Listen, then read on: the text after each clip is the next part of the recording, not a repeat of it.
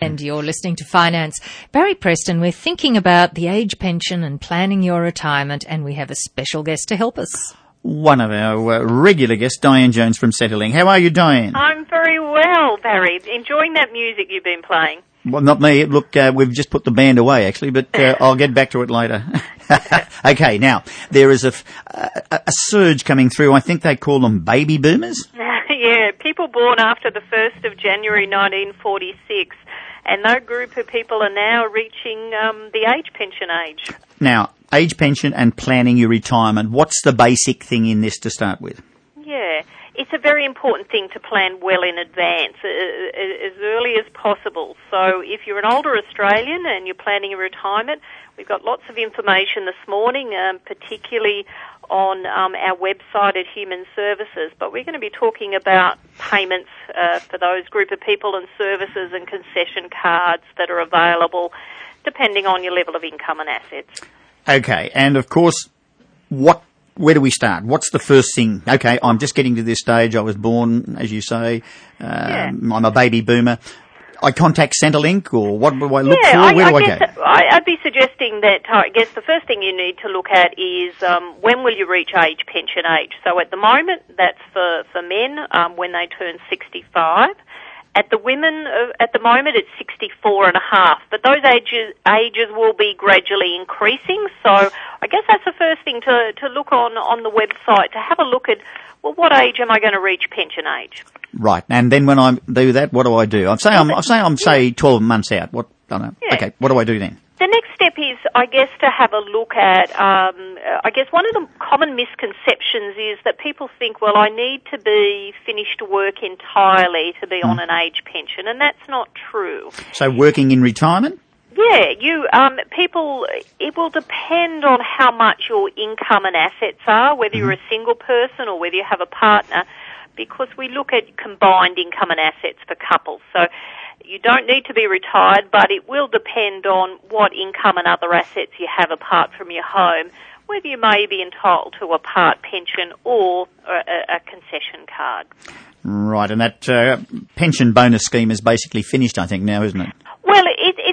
Available for groups of people who um, who reached pension age before September 2009, mm-hmm. who've remained in the workforce and haven't claimed age pension. There's still um, that potential to register for the scheme if you've met the the working um, from uh, when you reach pension age. Uh, pension age. Right. Um, and how much you receive, uh, you claim that when you claim the age pension. So it will depend on how much age pension you receive when you do retire. And this is one of the good things about planning early. Okay, I'm getting ready to retire. I think I'd like to continue working, but I'm not sure how much or how much work I want to put in. I'm not sure whether I'll qualify for the age pension. So this is where it's great to contact you guys to find out what's what. And the service that I work for within the Department of Human Services is the Financial Information Service. So we can give people information about different scenarios if you're doing two days a week or three days a week and you've got some other investments. What sort of pension you might qualify for, so you can work out whether that's going to meet your income needs when you when you are uh, cutting back work. What about my assets? Again, yes, how much you have in superannuation or other investments or assets apart from your home can also determine how much the pension is. And um, certainly um, our service within the Department of Human Services, and we've got a, a, an online estimator on our website as well to help people initially have a, a put in a few figures to have a look at what the outcome could be. What is the website for people to go in and get this? And then we'll have a little bit of a break and then come back and get back into it again. I've got some more questions for you. What is the website? Well, it's humanservices.gov.au. So Centrelink and Medicare and, and child support are now under the banner of human services. So you can not only find information there about payments, but you can also find about Medicare and all those other sorts of issues that become uh, important as you become older. It's a quarter to one on 2NURFM. This is Finance. Barry Preston. We are thinking about planning your retirement and thinking about your age pension with Diane Jones from Centrelink. We certainly are. Diane, I've reached the age of 65 and my wife's reached the age also of 65, so we're both say eligible for the pension. Now, we're self-funded and we're still working part-time. Could we be eligible for the actual pension at all or not? Uh, you may be. I mean, the um, there's special rules about income. I mean, the way Centrelink assesses your income for a couple, as long as your income is assessed at less than about sixty six thousand a year or two thousand five hundred and forty six a fortnight, you could be under the limit for some pension, and of course, some pension would come with a pension concession card. Right now, believe it or not, I've lived and worked outside of Australia, and I'm going to claim a age pension here. What's the situation with this? I've worked outside of Australia, but I'm going to come home and uh, claim a pension. What, what, happens? When you're completing a claim form for uh, for the age pension, we will ask some questions um, about whether you have worked outside of Australia, and we're we're asking those questions to work out whether you may have some entitlement from another country for their retirement payments. And um, if we think that you could, we'll be um, assisting you with applying for any entitlements from overseas. So obviously that will um, reduce um, or could reduce how much the Australian government is paying out.